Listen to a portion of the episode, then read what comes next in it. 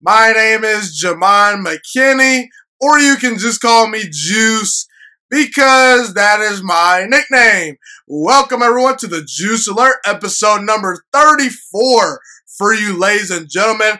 If you have not subscribed to the Juice Alert already, be sure to do that right about now. You will not regret it. You can find me on YouTube as well as podcasting platforms. That includes Spotify, Apple Podcasts, Google Podcasts, all that great stuff. If you're watching this show on YouTube, be sure to smash that like button right about now. And also, if you're listening on podcasting platforms and you enjoy the show, be sure to leave me a good rating and review. It definitely helps me out right here. Uh, I just want to say Happy New Year to all of you, ladies and gentlemen, out here. 2020 is officially in the past. We're all moving forward to 2021. 2021 is upon us. If you had a bad year last year in 2020, I sincerely wish that you have a great year in 2021. Personally, my year was filled with a lot of good and a lot of bad in 2020, and hopefully I can put together a dang near perfect year in 2021. We'll see um, what the Lord Jesus Christ holds for me. By the way, I'm officially now 20 years old. So happy birthday to me, Ghiman McKinney, aka Juice. Yes, I'm now 20 years old. Definitely thankful for 20 years of life. I was born on January 2nd, 2001. That's a little fun fact for you guys out there. But enough talking about me, enough talking about my birthday. Let's get into some sports, man. I have six topics lined up for you guys today. A pretty short, a, a shorter show than usual today. You know, I'm kind of busy. It is my birthday, so I didn't want to, you know, overwork myself on um on my special day. But I did want to cover a couple of things before um, week 17 hits in the NFL before the NFL playoffs gets underway, and also there was a gr- there were two great college football games last night between Notre Dame and Alabama. Obviously, Ohio State is going to be meeting Alabama for the national title. We'll talk about Justin Fields later on in the show. I'll also talk about Sam Darnold, the Houston Texans, the Carolina Panthers. Some good stuff lined up in the show today, despite it being a shorter episode. Also, if you want to follow me on social media, you can. You can follow me on Instagram and Twitter. My Instagram is G H I M A N underscore M C K I N N E Y. My Twitter account is at G H I M A N M C K I N N E Y. And also, if you want to get specific updates in regards to the show, you can follow the Instagram and Twitter accounts for the show. The Instagram account is the Juice Alert underscore, and the Twitter account is at the Juice Alert as well. Okay, let's jump right into the show. So obviously, Lamar Jackson and Patrick Mahomes are two of the best quarterbacks in all football, not just two of the best young quarterbacks in the entire NFL, two of the best quarterbacks in the National Football League, point blank, period, in my opinion, okay? Lamar Jackson obviously won the NFL MVP last year in 2019.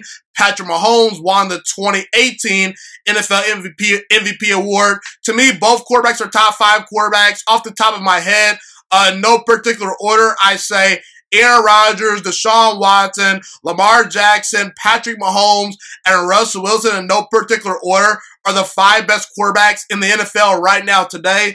If you look at Lamar Jackson throughout his career, up to this point, he's won 80% of his regular season games.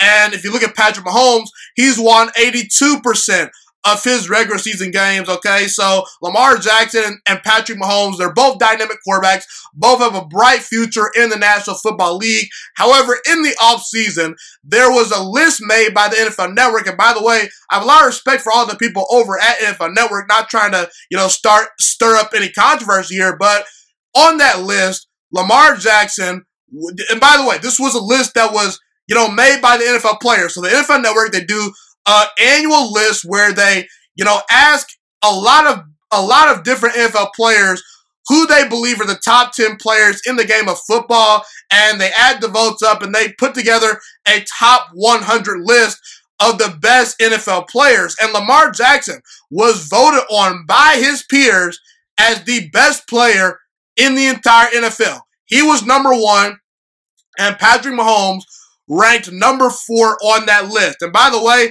at the time, I said that was ridiculous. I laughed at it and I said, listen, when you even just watch Patrick Mahomes throw the football compared to Lamar Jackson, it just looks different. Outside of Aaron Rodgers, there's not a quarterback in the NFL that makes playing the quarterback position look more easy than Patrick Mahomes. Lamar Jackson, you know, not so much. At times his accuracy can be hit miss. At times his deep ball is not the greatest, you know? And I've always said, you cannot be the best player in, in your sport or you can't be the best quarterback in the entire NFL without having a single playoff victory. And if you cannot elevate under pressure with the chips on the line in the highest leverage moments, I don't consider you elite at your position. And Lamar Jackson, he's great. He's the top five quarterback. But I don't consider Lamar Jackson to be an elite quarterback right now today. He has not earned those stripes. Heck, for what it's worth, a guy like Deshaun Watson has won a playoff game up to this point. How come Lamar Jackson hasn't won a playoff game? He's had good rosters. He's had good offensive lines. He's had good running backs. He's had a good coaching staff. He's had a good defense behind him. He's had above average weapons to throw to. You look at Patrick Mahomes. You look at Aaron Rodgers. You look at Russell Wilson. Those guys have been to Super Bowls and have won Super Bowls, and they've shown they can elevate under pressure. And not to mention, Patrick Mahomes just has a much stronger arm than Lamar Jackson. Russell Wilson throws a much more better deep ball. And Aaron Rodgers, he's got a stronger arm. He's more accurate.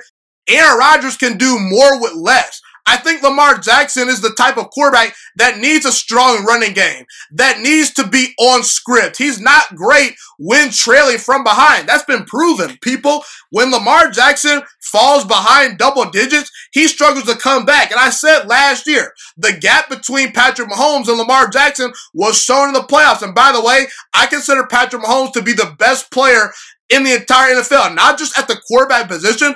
I consider Patrick Mahomes right now today to be the best overall player in the entire NFL. He's more impactful than Aaron Donald. In my opinion, you know, he's you know, a lot more athletic at this stage in his career than than an older Aaron Rodgers, and he can make certain throws that guys like even Russell Wilson can only dream of making. Okay, and, and like I said, the gap between Lamar Jackson and Patrick Mahomes was shown in the playoffs last year. Lamar Jackson, when he fell down double digits to the Tennessee Titans, the Baltimore Ravens were in trouble and there was no coming back. Patrick Mahomes fell down 24 to nothing to the Houston Texans. Not only does he come storming back, he comes back on the Tennessee Titans from down double digit points in the AFC Championship game. And in the biggest moments in Super Bowl 54 versus the San Francisco 49ers defense, an elite defense with a bunch of great players throwing a, throwing a pass rush at him, he elevates under pressure and leads the Chiefs from behind to win that game. He's starting to make a living off of his comebacks. Okay. And not to mention, he's just way more accurate than one Lamar Jackson. And Patrick Mahomes has shown in the highest leverage moments, he can elevate under pressure. And we see this year the gap is starting to get even wider and wider between Patrick Mahomes and Lamar Jackson. Everyone said, oh, Lamar Jackson and Patrick Mahomes, they're the next rivalry. Well, how come every time Lamar Jackson goes against Patrick Mahomes, he loses? Patrick Mahomes is 3 and 0 versus Lamar Jackson. Has vastly outplayed him in, on three different occasions. Not once, not twice, but three different times. Patrick Mahomes has just vastly outplayed Lamar Jackson. It was not even close. Okay. He's beat, he, he's 3 and 0 versus Lamar Jackson in his career. And this year, we're recognizing, hey, you know, Aaron Rodgers, he's probably the league MVP just because he's having a great statistical year. You know, his team is doing pretty well. He's very valuable to his team. So Patrick Mahomes probably is not going to win the 2020 NFL MVP award. But for what it's worth, Patrick Mahomes' team is going to win anywhere from 14 to 15 games. He's playing like, like arguably the best quarterback in the entire NFL, not named Aaron Rodgers. And as great as Aaron Rodgers is right now, because of his older age, if you're starting a franchise today, you want to pick Patrick Mahomes over Aaron Rodgers. Right now, it's very clear that Patrick Mahomes is the best player in the entire NFL. And I look at Lamar Jackson, I say, has he maybe regressed? Personally, I don't think so, but there's a reason folks on Fox Sports 1, ESPN, your constant talk shows are asking the question, has Lamar Jackson regressed? Because Lamar hasn't taken the necessary steps that I thought he would take after winning the league MVP. And by the way, that's not a bad thing because Lamar Jackson is still one of the five to seven best quarterbacks in the entire NFL right now. But when I look at Lamar Jackson, I ask the question, is he as accurate as Deshaun Watson? I don't think so. I think Deshaun Watson right now today is a better quarterback than Lamar Jackson. For what it's worth, like I said earlier, Deshaun Watson has won a playoff game. Lamar Jackson hasn't. Okay? When I look at Lamar Jackson and I think I, I compare him to Kyler Murray, I think to myself, the gap is not super wide between him and Kyler Murray. Kyler Murray right now is having a better season than Lamar Jackson. I compare him to Josh Allen. And I look at Josh Allen's big, strong arm. I look at the way he moves in the pocket, the way he the way he evades defenders inside the pocket, his big body, the throws that he can make, and I think to myself, man, a couple of years from now, Josh Allen might be dissing himself from Lamar Jackson. So in reality, people, Lamar Jackson, he's amazing. And do I expect Lamar Jackson to continue to struggle in the playoffs, you know, year in and year out? No, I don't think that's going to be the case. I believe in Lamar Jackson. I believe Lamar Jackson is a, he's a long-term franchise quarterback. He's dynamic. He's pretty accurate when given time to throw. He throws with a nice touch. He's a super freaky athlete. You know, he's the best, you know, runner of the football at the quarterback position. You know, he's a pretty good thrower for what it's worth. Last year, he led the league in touchdown passes. He had one of the five to seven greatest MVP seasons of all time. I'm on the Lamar Jackson bandwagon. I believe in what Lamar Jackson is doing. However, people, until Lamar Jackson has playoff success, until he has some success in the playoffs, you cannot compare Lamar Jackson to Patrick Mahomes. You cannot compare him to Aaron Rodgers. You cannot compare him to the Russell Wilsons of the world, okay?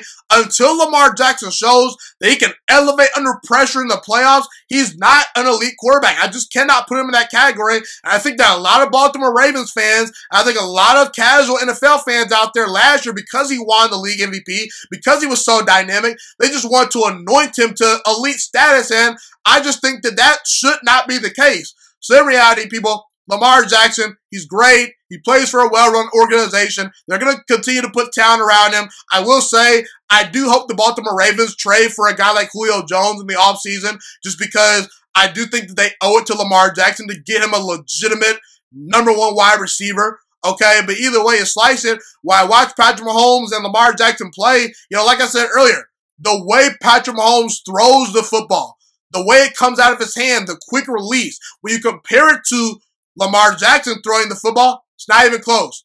Patrick Mahomes is the better player between him and Lamar Jackson.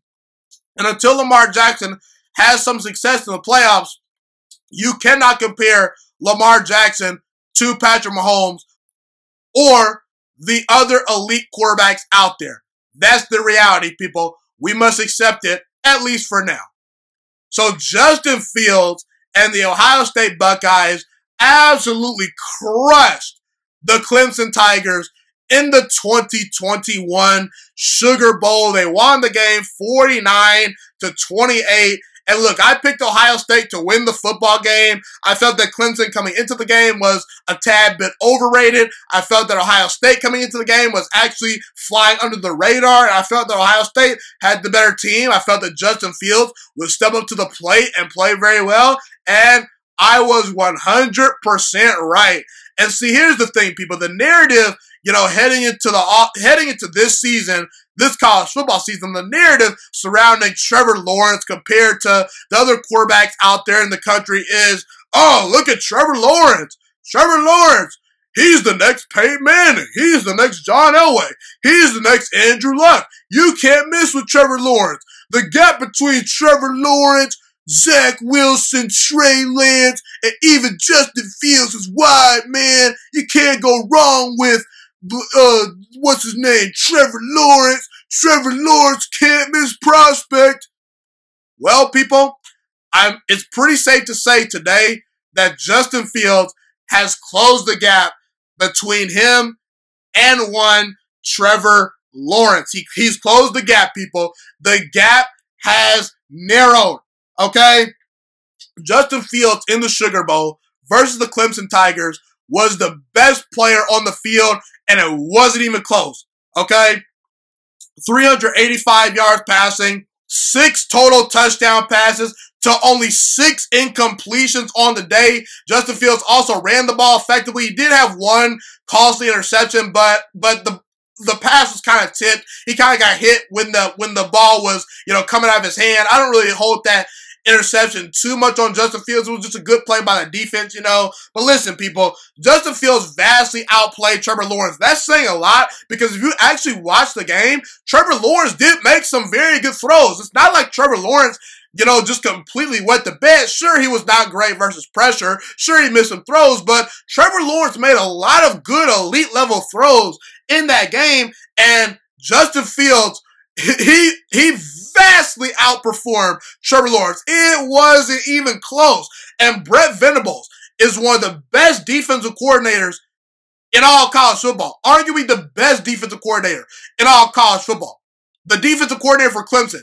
He threw look after look at Justin Fields. He threw blitzes. He tried to mix in zone and man coverage. He threw a whole bunch of looks at Justin Fields, and Justin Fields had the answer to every test that was thrown at him. And Trevor Lawrence, he didn't have an answer for, for Ohio State's pass rush. He didn't have an answer for what Ohio State's defense was throwing at him. Meanwhile, Justin Fields, he had the answers. And Justin Fields at times in the open field, he looked like a running back, people. Justin Fields is a better athlete than Trevor Lawrence. Sure, Trevor Lawrence might have a little bit of a stronger arm, but you mean to tell me Justin Fields' arm is weak? That guy has a borderline cannon for arm. Did you see the balls that he was fitting into tight windows? Did you see him stretching the field with those deep passes? I mean, Justin Fields was off the charts, people. You saw the accuracy, you saw the deep balls, you saw the arm strength that was put on display, and you saw a quarterback that is every bit as good as Trevor Lawrence. Not saying, you know, Trevor Lawrence shouldn't be the number one quarterback taken at the time, but you better believe the Jacksonville Jaguars need to be having conversations about, hmm, should we maybe take Justin Fields? Should we maybe trade down with a team that maybe wants to get Trevor Lawrence, maybe we should take Justin Fields point blank period. Because folks, if Justin Fields puts on a similar performance versus Alabama in the national championship game versus Nick Saban's defense, I'm sorry, people, but there are going to be folks out there that are going to say Justin Fields should be the number one quarterback taken. And to be quite honest with you, at that point, I could not even ar- I probably can't even argue with those people because Justin Fields, he has all the tools to become a great quarterback. And right now, today, at worst, Justin Fields should be the second quarterback off the board in the 2021 NFL draft. If that's not the case, shame on those teams that don't see what Justin Fields is all about because it's obvious, folks. Don't overthink this, okay? And I said heading into the season, listen, do not be surprised if Justin Fields becomes the number one overall pick. He's every bit as talented as Trevor Lawrence. He has the tools and the requisite size and the accuracy, the arm strength to become a great franchise quarterback. I've always said, you know, Trevor Lawrence kind of reminds me of the better version of Matthew Stafford. Justin Fields reminds me of a baby Deshaun Watson. You can pick or choose. So you think it's better? You know, do you want do you want to do you want to choose a more mobile version of Matthew Stafford or do you want to choose baby Deshaun Watson? Okay, that's up to you guys. Um, but listen, folks, Ohio State, they have a real shot to win the national title. And I've been preaching for a while. Justin Fields, he's the real deal. Don't give me Zach Wilson. Don't give me Trey Lance. Listen, those guys are very talented passers as well. But it's Trevor Lawrence, Justin Fields, and everyone else at this point. And I won't be shocked if Justin Fields is taking number one overall eventually if he puts on a great performance versus the Alabama Crimson Tide in, in the national title game. The gap between Justin Fields and Trevor Lawrence is not wide, folks. And you saw a great quarterback put on display in the Sugar Bowl versus the Clemson Tigers. Justin Fields is in the same tier as Trevor Lawrence, and the gap is not that wide between the two.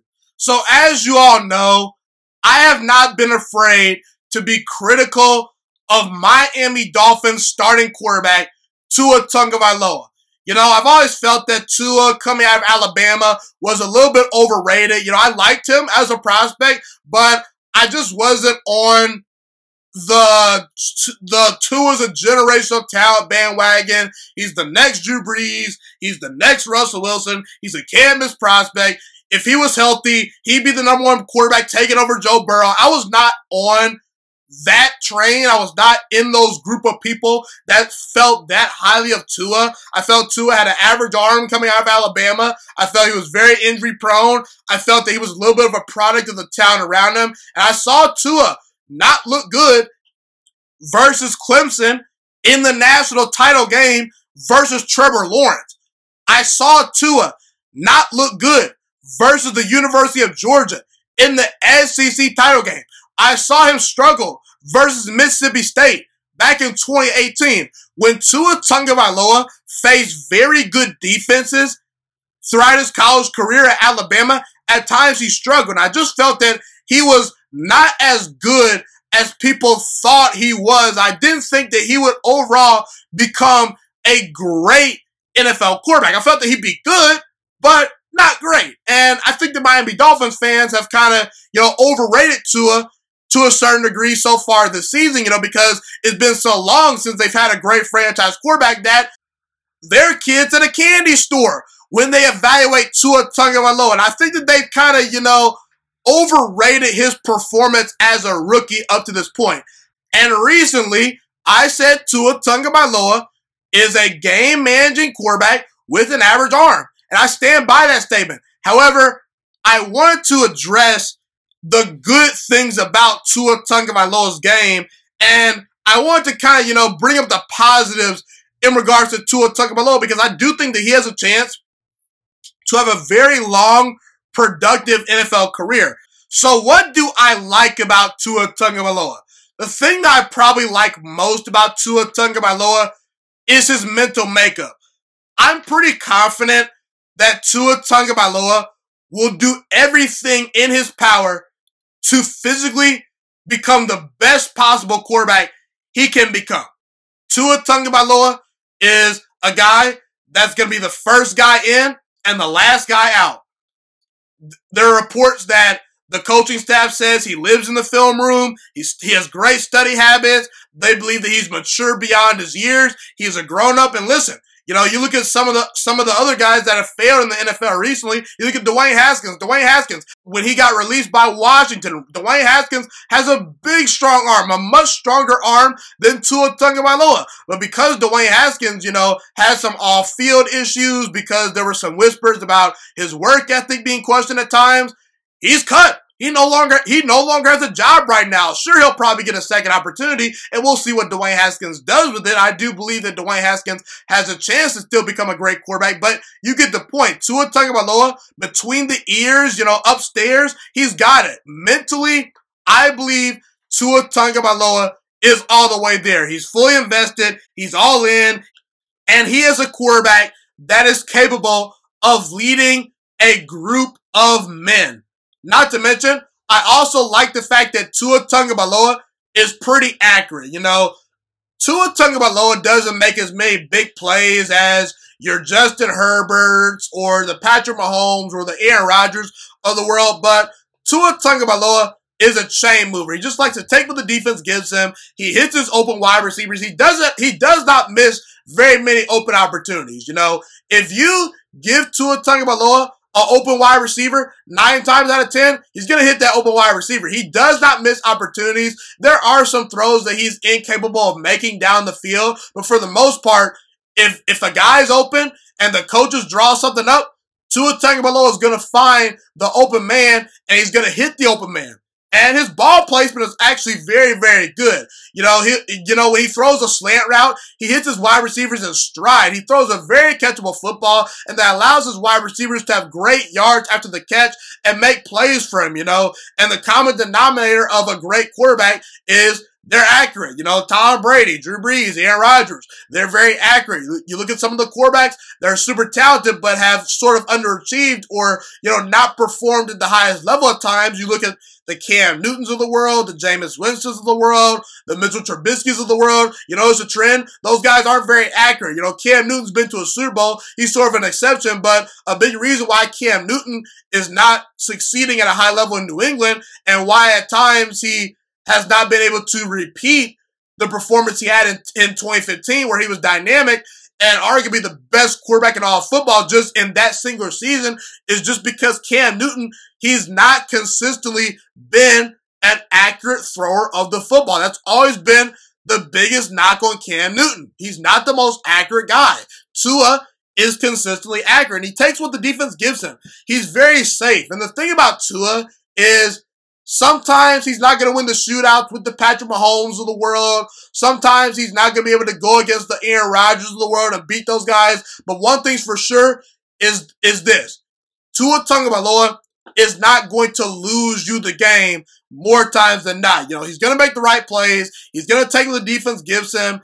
And listen, if this Miami Dolphins defense continues to hold teams to under 25 points and they can hold teams to 17, 20, 23 points. And all Tua needs to do is go out there and manage the game and only score about 24 to 25 points. The Miami Dolphins are going to win a lot of games. And dare I say, maybe, just maybe, they can make a Super Bowl run. I, I said earlier that I'm not confident Tua can go to a Super Bowl, and I'm not confident he can win a Super Bowl at this moment, but if there if there's new evidence down the line that presents itself, I'm willing to change my mind. And also, you can't deny this. Tua Tagovailoa, he's six and two so far as a rookie. The one thing you could say about Tua is he wins games. We could talk about Tua's lack of arm strength. We could talk about the fact that he's not the greatest athlete. We could talk about his physical limitations all we want, but if the guy continues to win football games, does it really matter? And listen, Tua, he's got a chance to beat a very good Buffalo Bills team this week. And if he beats that team, the Miami Dolphins are gonna are gonna get to the playoffs. And if Tua Tagovailoa can lead Miami to the playoffs, I say his rookie season is a big time success. Okay, and also I think that I've been a little harsh on Tua just because when I look at the grand scheme of things, Tua Tagovailoa had no preseason games, had no OTAs, he has good weapons in DeVante Parker and, and Mike Gesicki, but it's not like he has elite weapons to throw to. Um, and not to mention, he's coming off a major injury. He's just now starting to get his feet wet again. It's been a long time since Tua has played meaningful football, and he's now starting to get more and more comfortable as the season progresses. And you you've seen it. You've seen the progression from Tua. You know he seems to be getting better and better, and look, I'm not a fan of Brian Flores benching Tua on multiple occasions because it show it kind of shows me that the coaching staff is not all in on Tua's ability to rescue them from evil. I kind of question if Brian Flores thinks greatness is within Tua Tagovailoa's DNA. Just because if you think that Tua gives you the best chance to win, you'll keep him in these games and you'll see what he has and you'll see if he can come back versus the Broncos. You'll see if he can come back versus the Raiders. You cannot keep babying, babying Tua Tagovailoa and putting in Ryan Fitzpatrick every time the guy struggles. However, I will say, Tua, he's had a pretty good rookie season. He should be in the running for Offensive Rookie of the Year. He's not going to win it. Justin Jefferson or Justin Herbert definitely deserved the award over him. Joe Burrow was playing at a higher level before he got hurt than Tua Tagovailoa. But yeah, Tua, you can't deny the fact that Tua, he's pretty accurate, doesn't make a whole lot of mistakes, doesn't throw a lot of interceptions, and the bottom line is he's winning football games. So we'll see what the future holds for Tua Tagovailoa, but these are the traits that I believe will allow Tua Tagovailoa to become a great quarterback one day. You know, the things I mentioned, you know, the accuracy, him not making mistakes, him making game winning plays, him not turning the football over, him studying in the film room, his teammates loving him.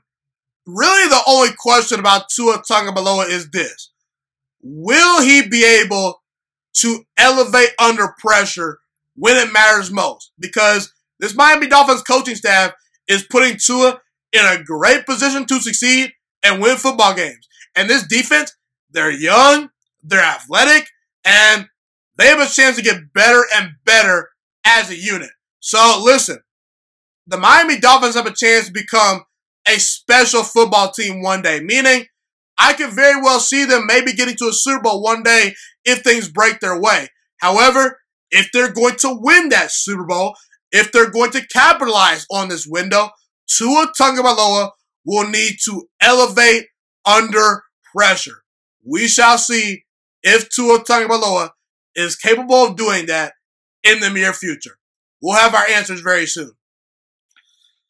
I want to now shift to the Houston Texans. I want to specifically talk about JJ Watt. JJ Watt is one of the greatest and most dominant defensive players of all time. At least in my lifetime, he is, you know.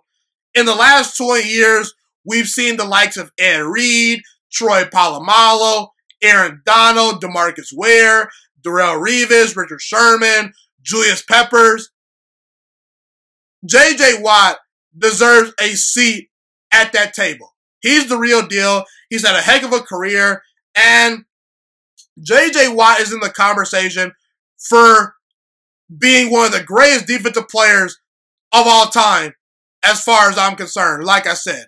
And in 2012, I felt that JJ Watt officially took the title as best defensive player in all football. And until he got injured in early 2016, I felt that he was by far the best defensive player in the sport, and it wasn't even close. He was the best in the game.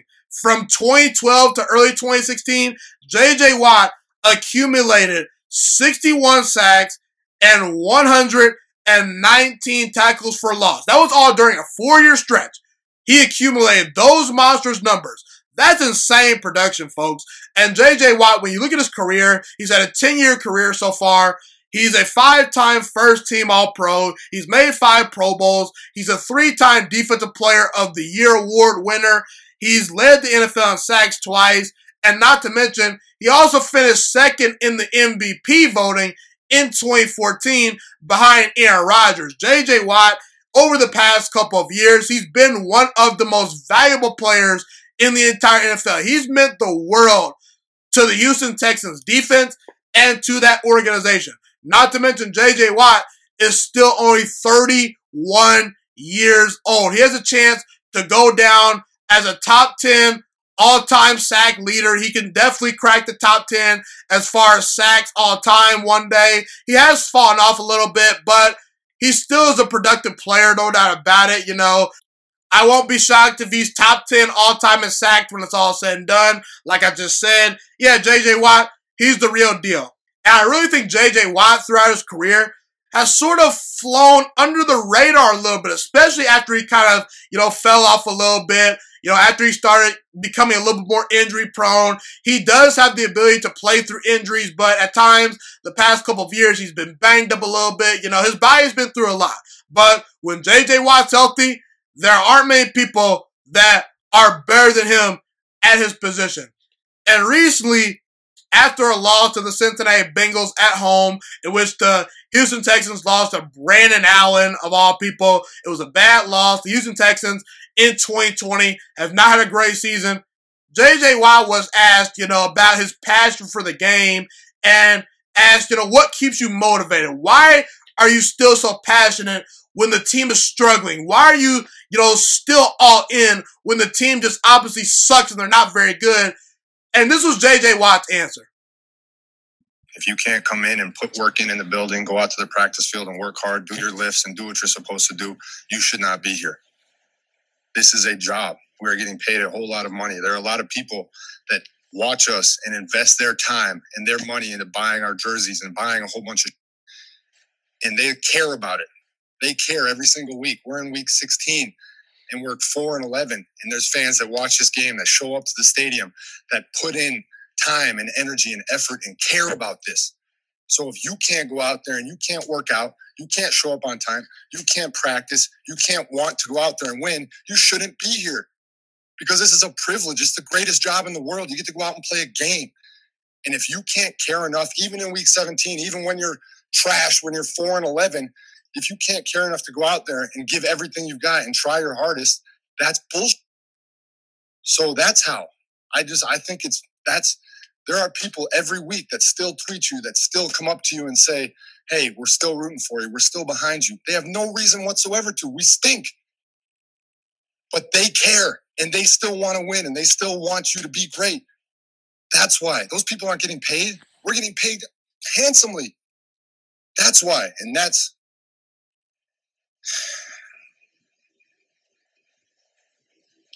that's who I feel the most bad for is our fans and the people who care so deeply in the city and the people who love it and who truly want it to be great. And it's not. And that sucks as a player to know that we're not giving them what they deserve. Folks, those are the words of a championship level player. And I really hope the Houston Texans eventually turn things around. I really do hope that they become a franchise that can compete for Super Bowls, you know, in the latter part of JJ Watt's career, especially due to the fact that they now have Deshaun Watson. I would hate for the Houston Texans organization to waste not only JJ Watt's career, but Deshaun Watson's career as well. I just hate missed opportunities. And I feel like that JJ Watt and Deshaun Watson both deserve to be making deep playoff runs and to be competing for Super Bowls year in and year out because both of them are Hall of Fame level talents. Both of them are once in a lifetime players. Both of them are great leaders. Both of them are dynamic players at their position.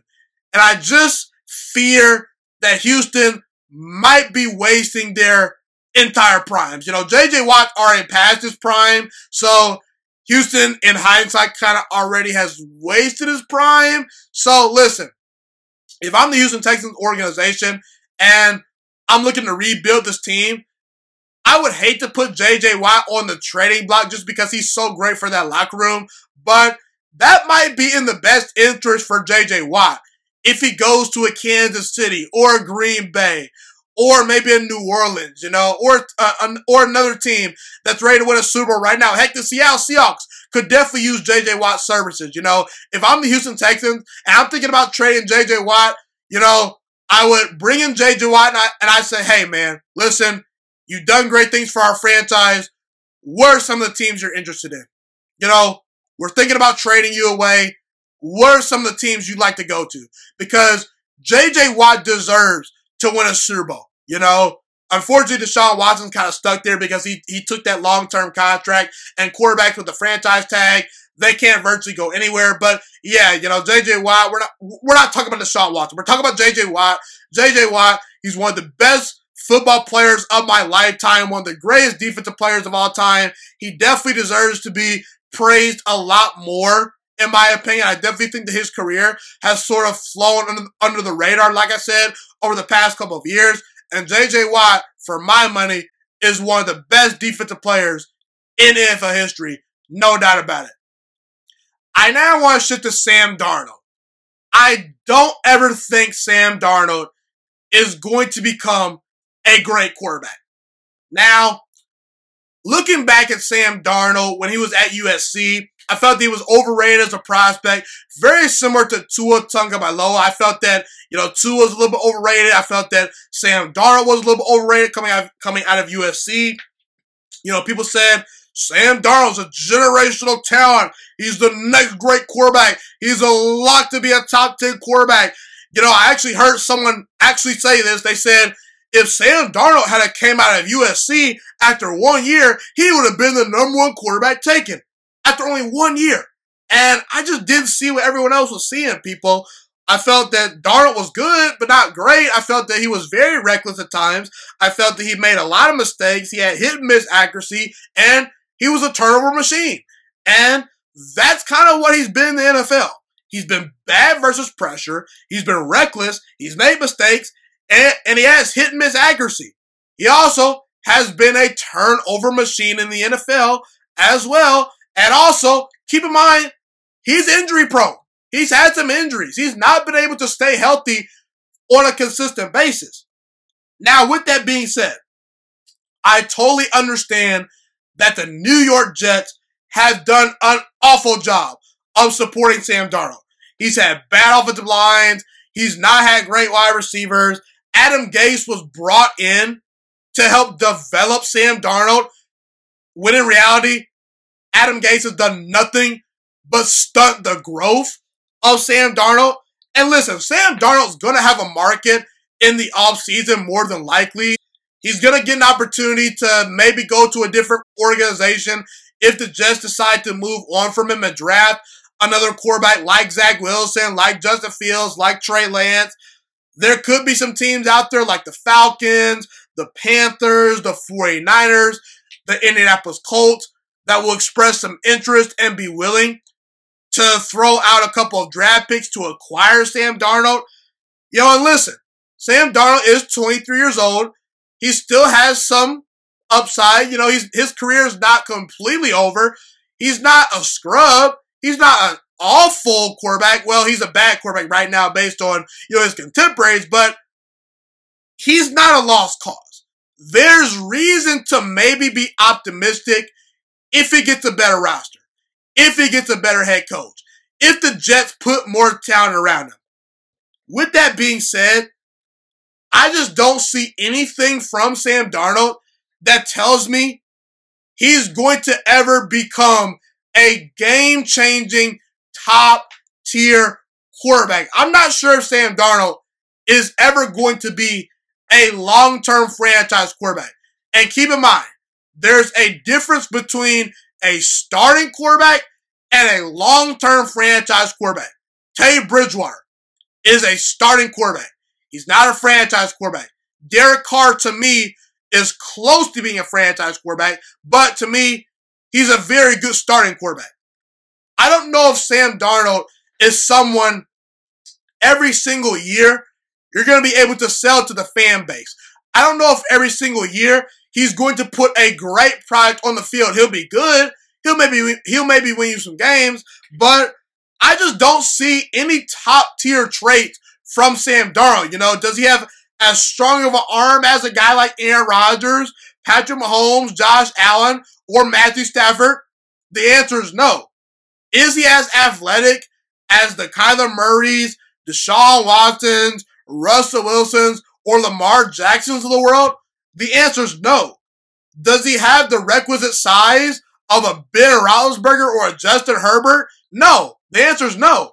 Is Sam Darnold as precise or as accurate as Philip Rivers, Tom Brady, Drew Brees, or Joe Burrow?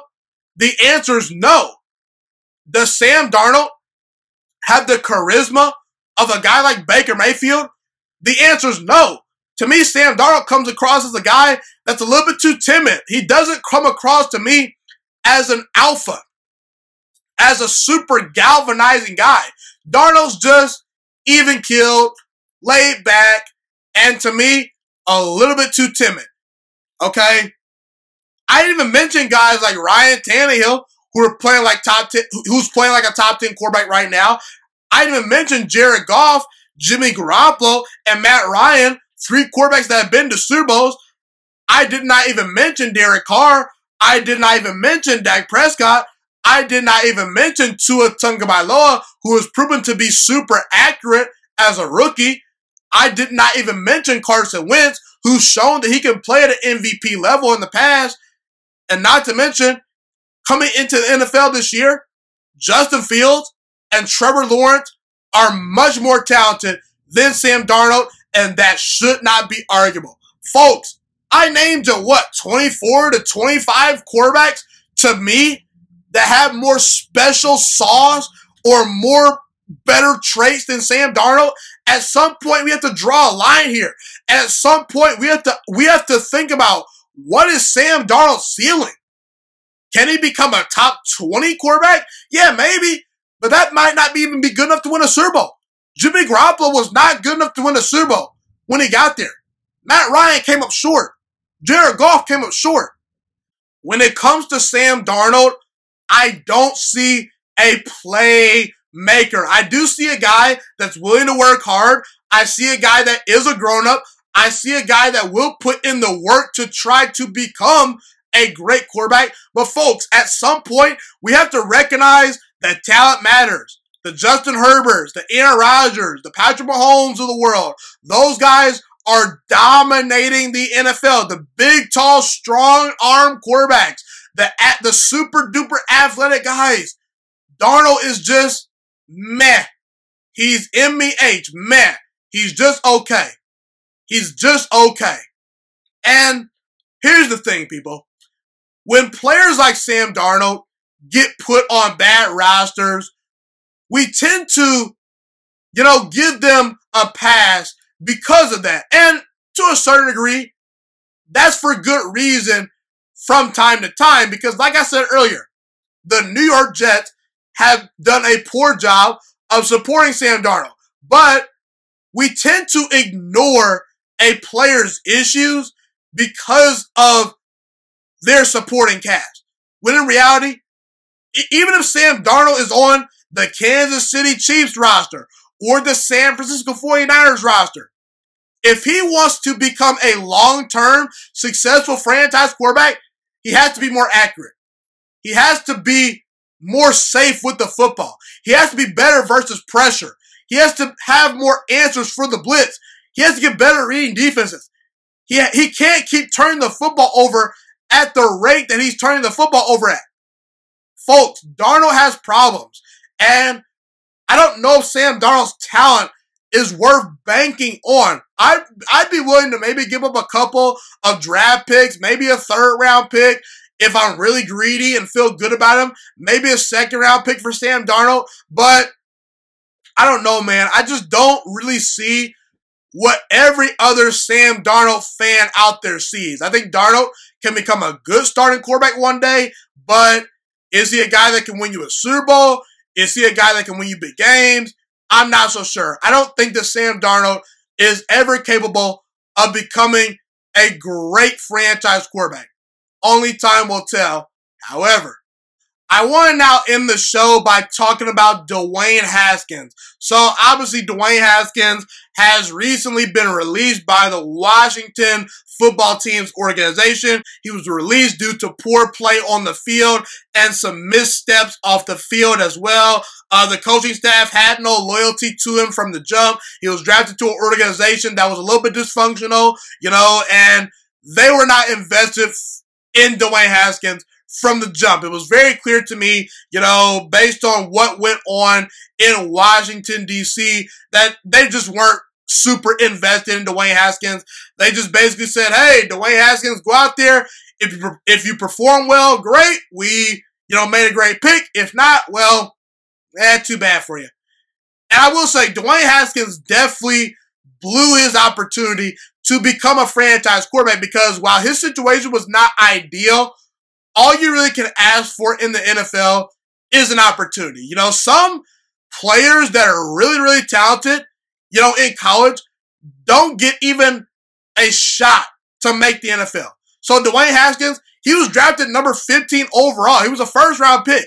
He got an opportunity to become the long term franchise quarterback in Washington, and he squandered that opportunity, unfortunately.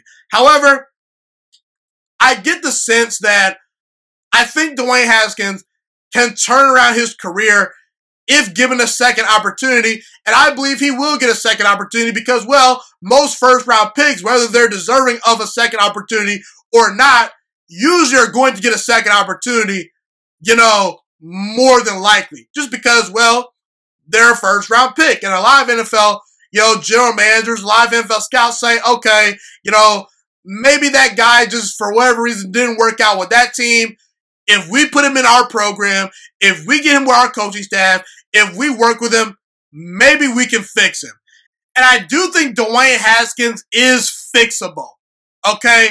As long as Dwayne Haskins is willing to put in the work, and as long as he comes in with a positive attitude, if he's willing to be coached, and if he humbles himself a little bit and comes in with a different mindset, I believe Dwayne Haskins can still become a great franchise quarterback one day. When Dwayne Haskins was coming out of Ohio State, I was very high on the guy. You know, he made really good decisions at Ohio State. He showed off his big time arm. He played well in big games. You know, he broke records at Ohio State threw 50 touchdown passes in his only season as the full-time starter at Ohio State. And listen, Dwayne Haskins, he's still only 23 years old. He's got the requisite size. You know, when given time, he's pretty accurate. He makes pretty good decisions. And for me, He's mobile enough. He can definitely pick up, you know, five to 10 yards if need be. He's shown the willingness to go out there and run for first downs if he needs to. So, with that being said, what team do I believe is the best fit for Dwayne Haskins? What makes the most sense to me? I'll give you five teams that I believe are great fits for Dwayne Haskins if he wants to potentially become a long-term franchise quarterback. I believe the Carolina Panthers are the best fit. I go with the Colts up next. I say the Saints are good for the three spot. I say the Steelers are good for the number four spot. And fifth on the list, I would say, is the Chicago Bears. So let's break all this down. The reason why the Colts, the Saints, and the Steelers are not number one or higher on the list is because these are three rosters to me that are good enough to win a Super Bowl right now. And I'm not sure that they're willing to invest all their time in making sure they can get the most out of Dwayne Haskins because they're trying to win Super Bowls right now. So, look, they're great fits. I think the coaching staff definitely could get the most out of Haskins. I believe the rosters are good enough for him to work with, but I don't know if Haskins can come in day number one and take over those franchises and lead them to victories right out the gate. And Chicago, they're low on the list just because they have a bad offensive line. Dwayne Haskins, he's more of your drop back pocket passer. He doesn't play like Lamar Jackson or even like Patrick Mahomes or Aaron Rodgers. He's going to sit in the pocket more times than not. He can move around, he can make plays, but he's much more comfortable sitting in the pocket. I don't like him behind a bad offensive line. And Matt Nagy, to me, as a play car, is hit and miss. But I will say the, these four teams make a lot of sense and they'd be great fits. And I could see Dwayne Haskins turning these teams around, not necessarily turning them around, but I could see him taking over as the long-term franchise quarterback for these teams, okay? And they need quarterbacks for the future. Let's be real. Ben Roethlisberger's old. Drew Brees could retire. Philip Rivers could retire. And Chicago, Mr. Trubisky's just not that good. And Nick Foles, he's not that good. The Carolina Panthers make the most sense to me. And I'll tell you why. And by the way, I've been on this for about the last month or so. When Dwayne Haskins was benched, you know, in favor of Kyle Allen and Alex Smith, I said the Carolina Panthers could be a great fit for him even back then. So I've been kind of on this for a while, and there are actual reports that the Carolina Panthers have shown some interest in Dwayne Haskins. So why is the Carolina Panthers, in my opinion, the ideal fit for one Dwayne Haskins?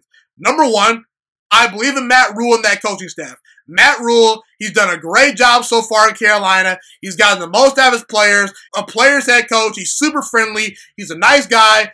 I think Dwayne Haskins could relate to him. And I think that Matt Rhule's ability to coach is really underrated. And I think that he's the next great head coach, arguably, maybe in the next five to 10 years. You know, in the next three to four seasons, we'll be talking about Matt Rhule as one of the best head coaches in all football. I guarantee you. Also, who's in that quarterback room? Teddy Bridgewater, a guy that Dwayne Haskins can sit behind for a year, a guy that he can relate to. And we all admit that Teddy Bridgewater is pretty accurate, he's pretty good, but he's not the long-term solution. Dwayne Haskins has more upside than Teddy Bridgewater because he just has a bigger, stronger arm. Okay, he was better in college than Teddy Bridgewater. So that's another reason why the Carolina Panthers are a good fit. He can learn from Teddy Bridgewater. And like I said, they need a guy for the future. And the Carolina Panthers right now, they're not in win now mode. They're building towards being in win now mode, but they're still rebuilding. Okay, so what does that mean? That means they can take their time, they can nurture Dwayne Haskins, he can learn the playbook, he can get comfortable, he can sit the bench for about a year, maybe two years if needed, and for what it's worth, this roster is pretty solid. You know, you look at DJ Moore, you look at Curtis Samuel, they, those are some good weapons. Christian McCaffrey, he's a really good running back. The defense, they're good and pretty young. And Matt Rhule and the Carolina Panthers organization has proved they will bring in talent and they will specifically attack and address the needs on their football team because you look at last year's draft. They said, man, this defense is god awful. Do you know what the Carolina Panthers did in the draft? They spent every single pick on defense. So I have reason to believe they're going to put talent around their quarterback. And I believe in Joe Brady as the offensive coordinator. I believe in Matt Rhule. And if Joe Brady does, you know, go elsewhere and potentially, you know, gets a head coaching opportunity, I believe Matt Rhule is going to hire the right guy to be the offensive coordinator for the future. So listen, I think Dwayne Haskins, he'd be a great fit for the Carolina Panthers. And the Carolina Panthers are in a weird situation right now. They're a team that's definitely on the rise for the future, but they're in scary territory because I don't know if they can get one of the top quarterbacks in the 2020 draft. I don't know if they're going to be in position to draft a guy like Justin Fields or Zach Wilson or even a guy like Trey Lance. They're definitely not going to get Trevor Lawrence unless they trade away a bunch of their assets. And I don't think you want to do that if you just invested in those young assets. So, yeah, that's the reason why I believe the Carolina Panthers are the best fit for one Dwayne Haskins. Now, they do have PJ Walker also on the roster. PJ Walker's pretty talented as well, but I think that Dwayne Haskins has more upside than PJ Walker. And long term, if I were to bank on who, who do I want to bet on, who, who do I want to invest in, I want to invest in Dwayne Haskins over a guy like PJ Walker. I like PJ Walker. I think he has some talent. I think Dwayne Haskins' upside is higher than a guy like PJ Walker. So I do believe Dwayne Haskins could eventually turn his career around with the Carolina Panthers if he's given an opportunity in Carolina. And if I'm Matt Rhule and that organization, I I I make a phone call to Dwayne Haskins and say, "Hey, man, you want to become a, a member of the Carolina Panthers?" Because I'm very confident that Dwayne Haskins, if he develops properly and if he works hard and if he comes in with the right mindset, he can become a great franchise quarterback for the Carolina Panthers going forward. Well, folks, that's pretty much all I have today. Thank you so much for tuning into this episode today. Have a God bless day, everyone. And I'm Ghost. Thank you so much for watching this video today. Please also note that the Juice Alert Sports Podcast is not just a YouTube channel. It is available on all podcasting platforms, including Spotify, Google Podcasts, iTunes, and Apple Podcasts. Also, if you enjoyed this video, be sure to like, comment, subscribe, and share this content with all your friends. This podcast is my favorite thing in the entire world right now. It is my passion. And I want more people to listen to this podcast. I really want this podcast to grow. Also, a fun fact about me is that I want to go into the sports broadcasting and media world once I graduate from the University of Toledo, a college in Northern Ohio. I am looking to become one of the next great sports broadcasters and analysts out in the world. And I potentially would like to start my own network if this podcast really truly grows. Or if I fall short of that goal, I would love to work for a big time network like ESPN or Fox Sports 1. I am open to all networks. So if you believe my dreams and you see or hear my passion through the screen, be sure to tell all your friends about the Juice Alert Sports Podcast. Stay motivated, you guys. Have a God bless day, and I'm out.